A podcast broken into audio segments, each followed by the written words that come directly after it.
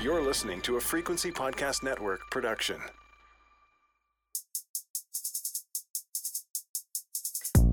Hello, I'm Mirella Amato. Welcome to Hot Plate, a post foodie podcast.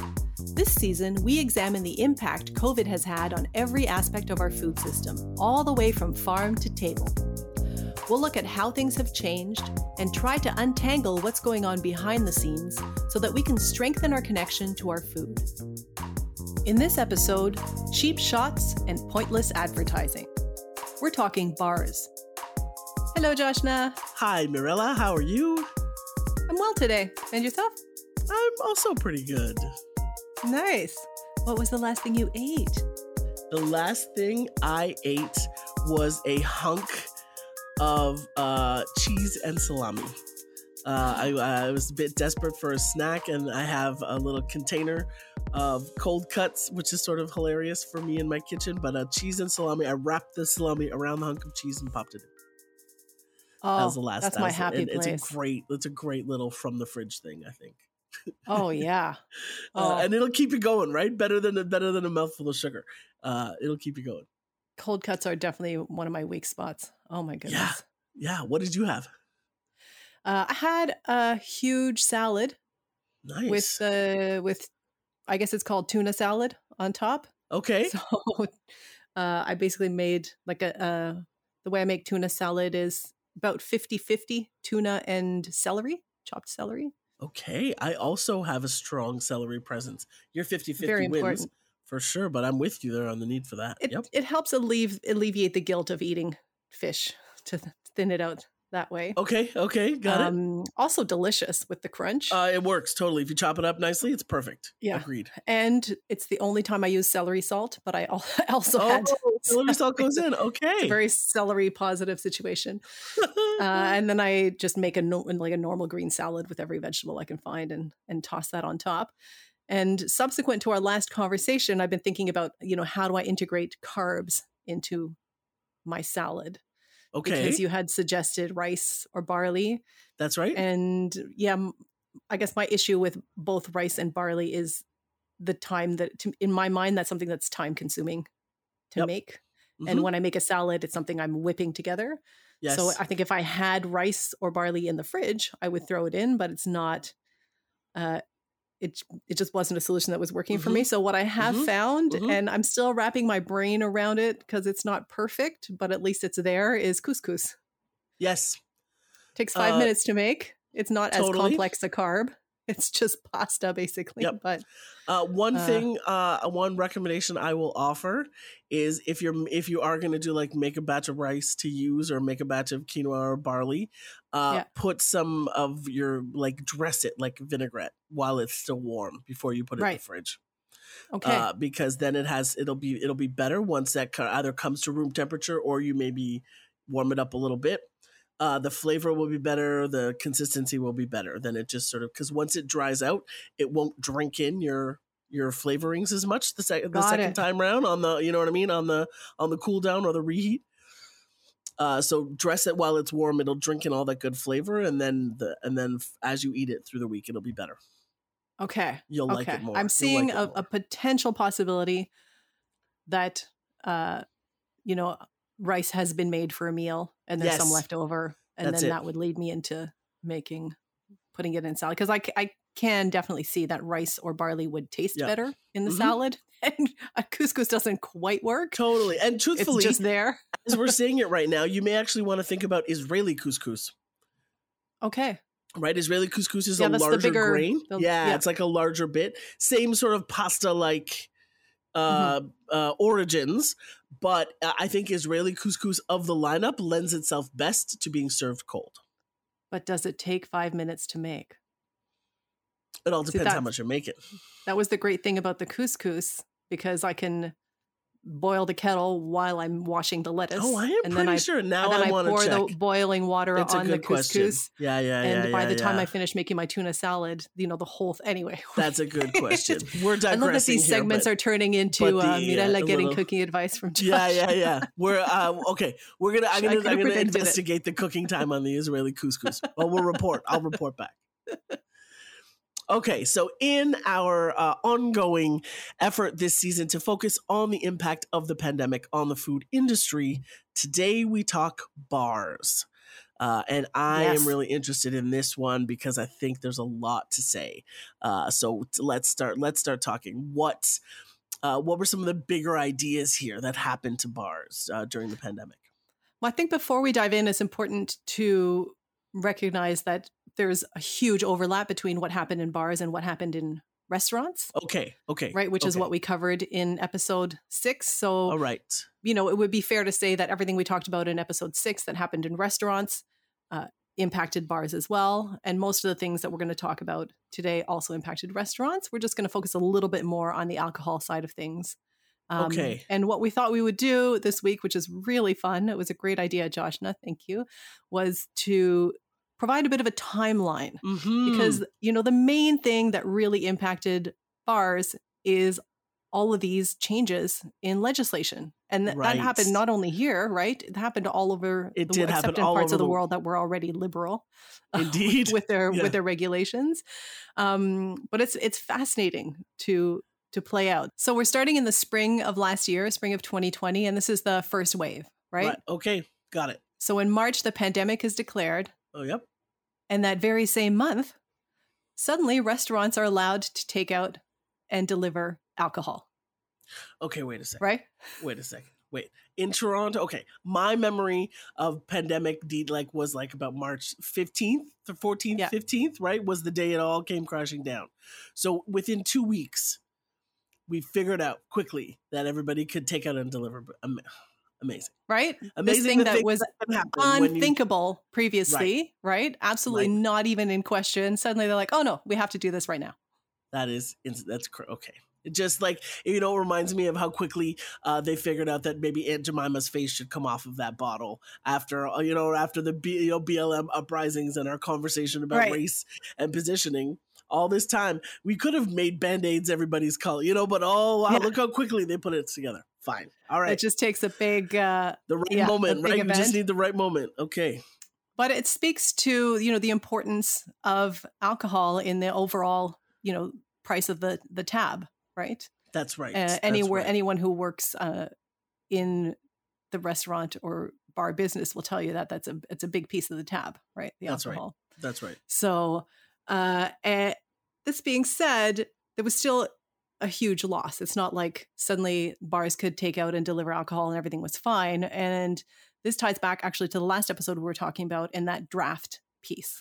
Right, right. Because it's not like it's not like people are all of a sudden delivering the four pints that people might drink as they stop at the pub on the way home from whatever. Right. Of course. Right, Of course. right. So okay. you know, alcohol is a, a sizable piece of the bill.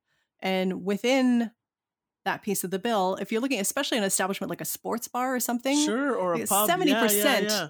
of the alcohol that they're selling is is going to be draft. I mean, look around. It's, it's draft beer everywhere. yeah, this is Oh, okay. according to uh, our wonderful friend Steve Riley, who you may Okay. remember Of from, uh, course. one, Enthusiastic Steve Riley. For 12. sure. yes. he knows all the things draft. Um, and it's interesting because I definitely thought of draft with the breweries and what an impact that that had been. And it occurred to me to to step back and ask him, you know, what about bars? And you know, this is this is a huge loss to not be able to serve draft. And it's it's not like you can go ahead and, as you mentioned, deliver it or That's or, it. Or, stand at provide your it for door takeout. with a with a hose to a uh, keg. Right. Yeah, yeah there were some attempts to use growlers, which I don't know if you're familiar Yes, with. of They're course. I was what I was gonna ask bottles that you fill that. from taps. Yep.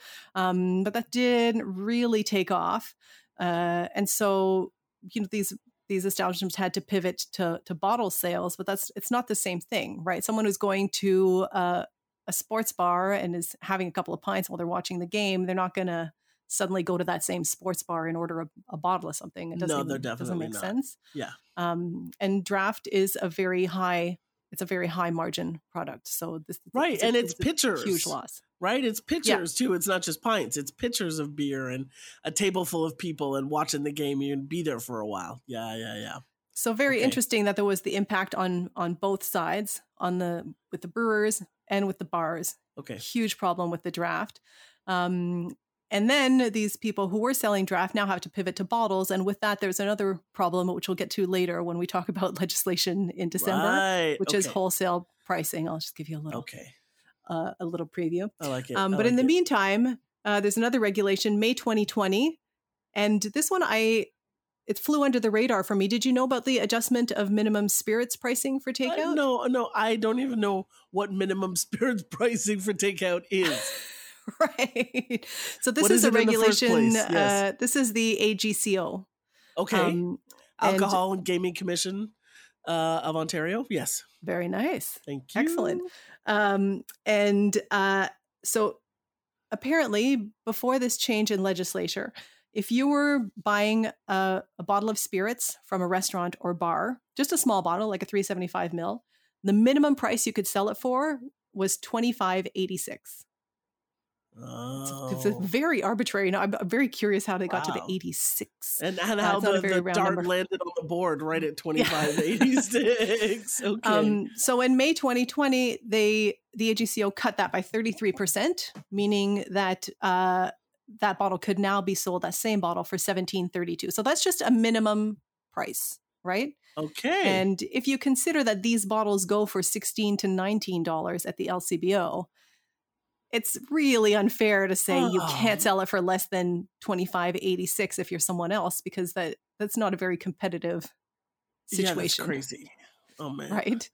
one Um, one so- more leaf in the one more page in the story of paternalism with our with our sales of distribution of alcohol in this province, right? right because you know of course the restaurant or bar is gonna is gonna mark up that uh, that spirit but it should really be up to them how much they they mark it up and to make a minimum price so i mean it also speaks to how we see spirits right or how I was going to say the regard of spirits here for sure. Yeah, it's just like oh it's it's very high alcohol it's very dangerous so we have to right. you know we have to price it high um, it's, it's fascinating to me this different view that we have of different beverage not we not you and i the obviously collective we, yes, people yes. and i know in beer I, I come across it all the time in my um, in my early days when i was doing beer tastings. It happened to me more than once that i tried to secure a venue to do a beer tasting because i noticed that they did wine tastings and i came in and said i'd like to do a beer tasting here and they said no we beer is not acceptable and it just seemed so weird to it's like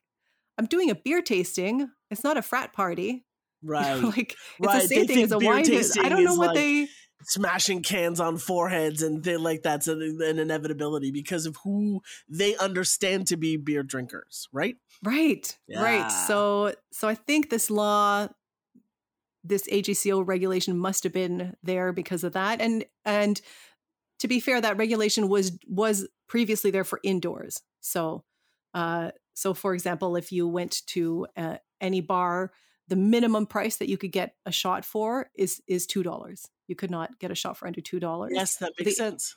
So with this 33% decrease, now it's a dollar 34, which plays into, you know, the mixed drinks that are sold now. Yes, Um, yes. and important to know that the AGCO made the change for takeout and delivery only. So indoors, the prices are still high, but for takeout and delivery, okay. this uh, this lower price. And I don't know if that's going to stay permanent or not All right, we shall because see. the uh, the regulation was supposed to be for just until the end of the year when takeout and delivery is repealed. But of course, as we know, it was not repealed. So so we'll see how it all Let's see out. what happens.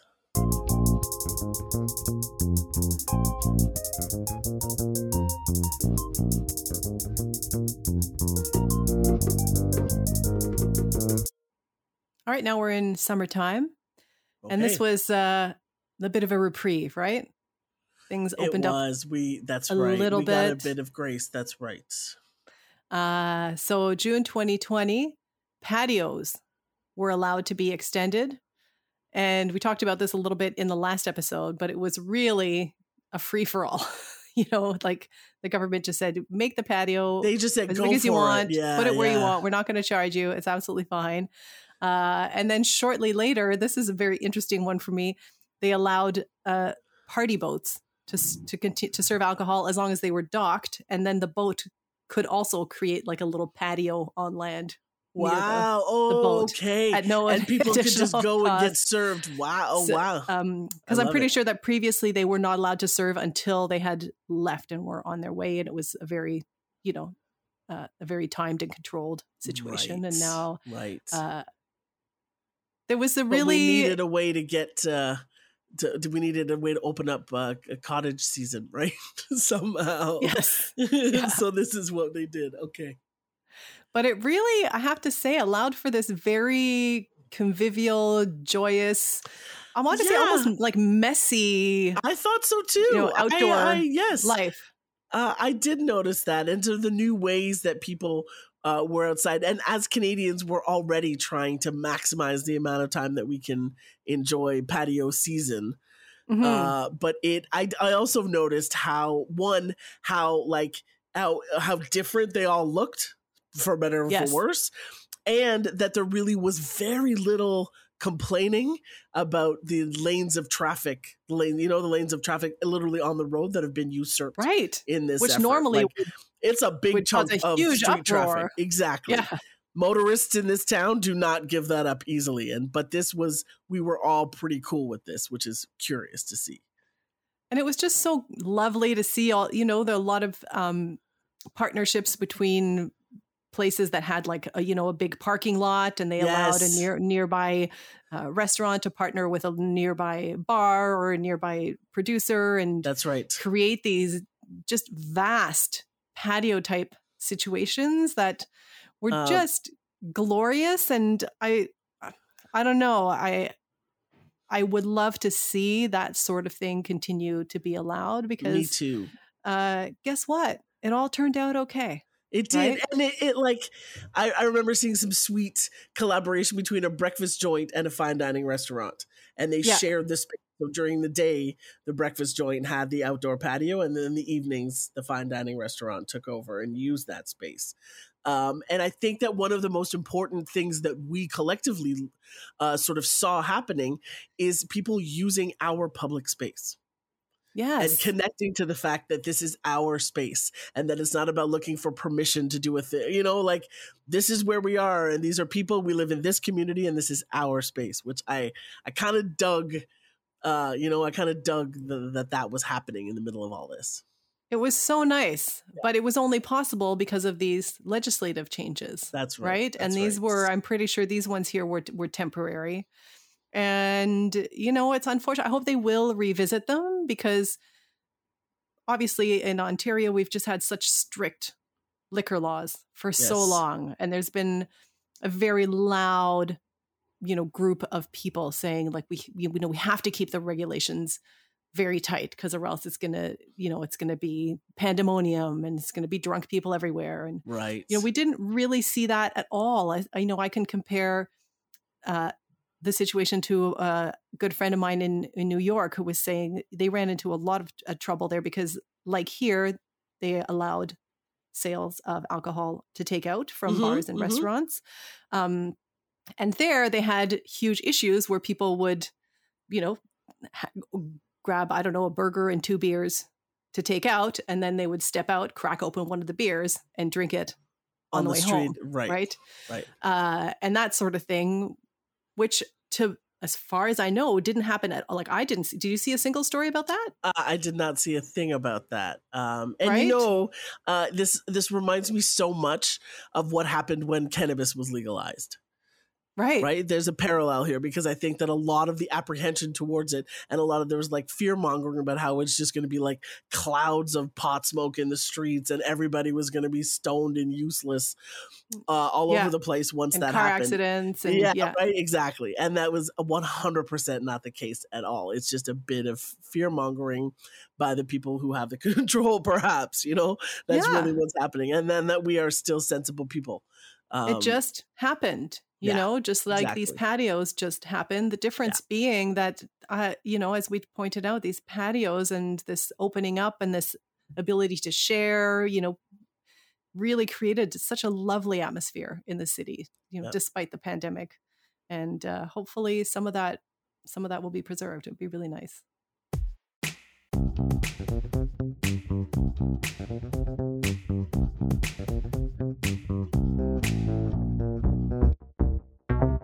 So now we're getting to fall, winter, hmm um, which of course was sadly this the second wave. Right. And we followed- were all sort of by the third wave. reluctant. Yeah, we were really reluctantly still very much in pandemic mode at that Yeah. time of year. I remember that. That was the great disappointment for, for all of us. Right? Yeah. That that school was not, you know, that it all wasn't back to normal. That's right. Okay. And it's interesting that one of the ways the government, you know, reined us in in September was to prohibit the sales of alcohol after 11 p.m. Right. Okay. I guess the thinking was if you, you know, if you stop selling alcohol, then people will not be that interested to be out anymore. And that was, uh, except you could still do takeout and delivery of alcohol Right. after But that. so time. potentially So you could stay in your bubble and get trashed, just not be That's out right. with other people getting trashed. That's right. And just for fun, I just wanted to to point out all these things have happened. Uh, we're now uh, in the fall, and it's not until this October, October 2020, with the second wave, that mask wearing indoors became mandatory what? in Ontario. What? Really? Yes. Um, it was mandatory in certain cities and in certain areas, but it didn't become, you But know, it took us that long. right. So all these changes, all this has happened. Whoa. Yeah. That's uh that's insane. That's like 6 months, 7 months after it hits Yeah. that we that we wait for legislation to mandate wearing masks indoor. Okay, that's okay, fine. that, that feels crazy. So that's October. Uh, and then a very interesting tidbit uh, in December. And uh, I'll lead with the legislation or the, I guess the directive that came Okay. out. And then what we're going to need to unpack this one a little bit. Okay, okay. And what happened on December 6th of uh, 2020 is that Ontario, the government of Ontario directed the LCBO not to do deliveries. So the LCBO had been planning to do, or they had just started to do uh, deliveries to customers using Skip the Dishes. And yes, I remember this. Yep. To stop. Okay, so let's okay, let's talk about this. What's this all about? Yes. Uh so, so what I, I remember from the the food industry perspective, there was a lot of uproar. Uh, but why was everybody so upset? why people were upset was that there is a rule here in Ontario that not a lot of people are aware of. And uh, I remember being pretty upset when I found out about it. And understandably, a huge number of of people are very upset, which is that bars and restaurants purchase alcohol from the LCBO at the same price as we do. So they do not get any a kind of wholesale pricing. That is that's crazy. That, Yeah. I bet a lot of people would be very surprised to learn that. Right? Yes. So, Yes, so no what that means is, you know, if I buy a beer from the LCBO, it's it's let's say it's two fifty. The a bar bu- buys that beer from the LCBO. They also have to pay two fifty. So then they have to sell it for more than that, Yes. right? So the issue that occurred here is so n- the advantage that the the bars and restaurants had was that they de- they delivered. That's right. so that's yeah, right. I'm going to pay a little more for that bottle of beer, but at least but the it's going to come service my house the, make it worth it, sure. right? So now the LCBO, which is the government, which For is God's the sake. entity that has decided that the wholesale pricing isn't going to happen, Right. decides they're delivering directly to consumers. Now that you know, Is now going to get- undercut the consumer and uh, undercut restaurants and bars and oh, forgot. so there was an uproar, but uh, thankfully, you know, it, it led to a immediately an immediate halt to the situation. That's yes. But I think more importantly, it it seems to really have started this conversation about wholesale pricing, Yes, and then and I really think it's, it it's is. Yep. needed. Well, and Um, when you I- think about, we think about like this is one way. If we, if if subsidies aren't necessarily able to continue, this is a great way to, to offer some financial support uh, to a bar or restaurant, and you know, in an, an attempt to build things back, you know, and to get started again. Uh, this would be a very useful way to give people a break because it's Yeah, just and- it's ridiculous. I think the LCBO can afford it. You know yeah, I'm saying? you think? I think maybe they can. You know, they've uh they they clearly, you know, obviously they're going to make less money, but uh, you know, they've maybe they could take that out of their advertising budget, which has always entertained me. It's like, why are you advertising? You're the only place we can buy. Yeah, no, no, exactly. What, You what, just why are you putting up black- a black posters? text on a white sheet of paper telling us what's there. No. Um, That's right. Okay. So, you know, interestingly, in BC, they're piloting uh, a program with wholesale pricing. So, Right. worst case, maybe Ontario will just pay attention to what goes on there and see Yep. Yep. uh, If there's something how that- positive, how sure. that works. Um, but it is, it's just crazy It- that they did. Like, when I found out, I w- this was a couple of years ago. I was just like, how does that even? It doesn't make sense on any level. Right. And, no and particularly when you have a premier standing there talking about how much they care about small business. Yeah, Yep. right and listen uh to connect to uh, uh our restaurants piece it's also another bit of evidence uh, about the fact that the, the the peculiarities of the hospitality industry need to be more addressed and need to be more understood like this is a hell of a, a hand tied behind your back when you try to have a business and run a thing and you know uh, this is not helping at all uh, and so it, we we we have to talk about it it's nuts Yeah. And, you know, on one hand, I'm sure most consumers were assuming that there was wholesale pricing. yes Uh, and on the other hand, they were annoyed at how expensive things are. But That's they- exactly you it. know, they have to be that expensive if there's Yeah. no wholesale pricing. So, But important Uh, to know where the uh, where the furrowed brow needs to get pointed. It's not at the bartender, uh, right, or No, the restaurateur exactly. stacking prices. It's on the government tying everybody's hands behind their back like this, right? yeah, yeah, they have no choice. Yeah. Um, so getting back to our timeline, another super interesting thing that happened uh, December 2020 is, Mhm. of course, I'm, I'm sure you'll remember that mixed drinks were allowed I do for remember takeout. this. I do Uh, and this is really big because previously establishments that were known for mixing cocktails and that sort of thing, they were their only option was to sell a, a closed bottle of spirit, like a full bottle of spirits. Uh, or a couple, you know, depending on what you needed Yes, to make the cocktail, right. and then they could sell you the mixer.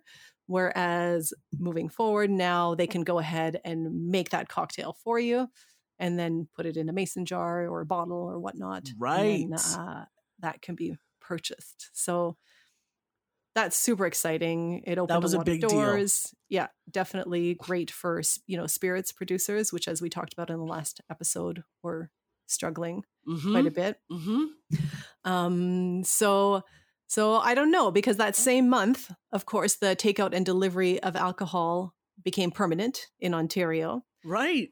But the, I don't know if that like that. covers. Yeah, Yeah. I don't know if that's going to cover the mixed drinks. Uh, I don't know if you you remember Christine. We talked to her in Of uh, season two, That's right. episode twenty four, uh, about prohibition in the U.S. It was a really cool. So I was talking to her about this mixed drink thing, and she she pointed out something that I, hadn't thought of, which is there, and you probably have, um, based on your background. But there's a food Mhm. safety issue here, right? Yes, of course. The egg whites and the yes, yes, yes, yes, yes. Because yeah, Of- the yes. dairy.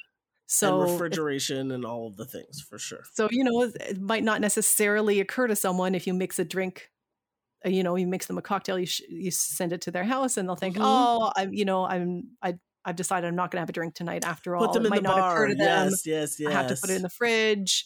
Uh, maybe. Um, so, so she has some, some concerns around, you know, what that might look like. Okay, that's But, uh, important. yep. She pointed out something really cool that, uh, I hadn't noticed. I can't believe I didn't notice, but there are already some bars that are partnering with small distilleries, and what they're doing is the bar will create the the recipe, and then they the they'll send it to the distillery, and the still the distillery makes it, and they also use their this you know their in house spirits, but then they you know they package it properly, and they bottle it. Oh, oh, really? And- They've been doing it, really? Yeah, there there's um, I think two or three of them already available at the LCBO. Huh.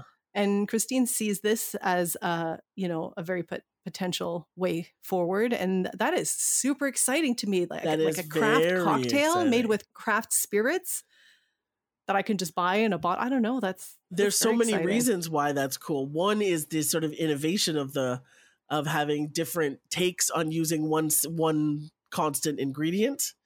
Yeah. is very cool, but as something I've I've never been a huge beer drinker, and the idea that you can just have a great cocktail in a jar, in, a bottle, you know what I mean, in a bottle that can be in the ice bucket like the rest of all of the nice portable single serve drinks feels quite exciting to me. I like that a lot. For sure. So hopefully there'll be more partnerships like that. And uh, you know what?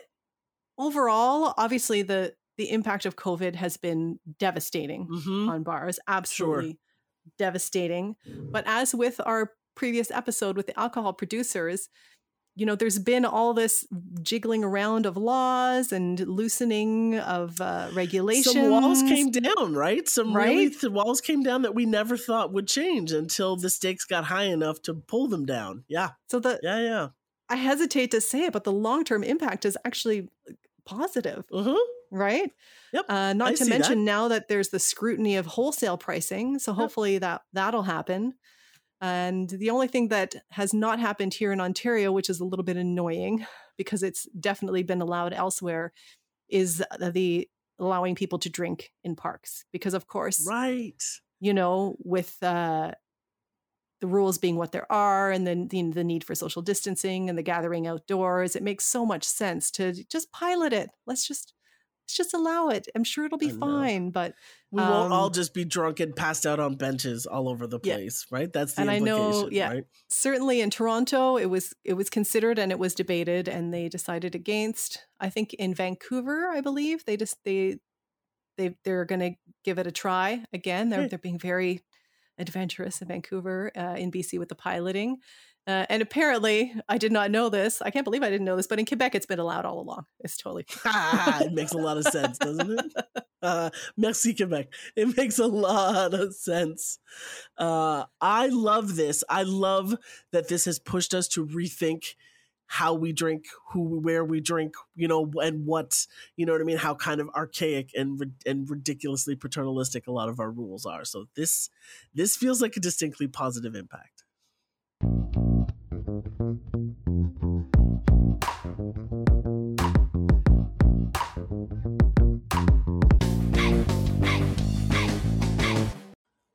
Mirella, what have we learned?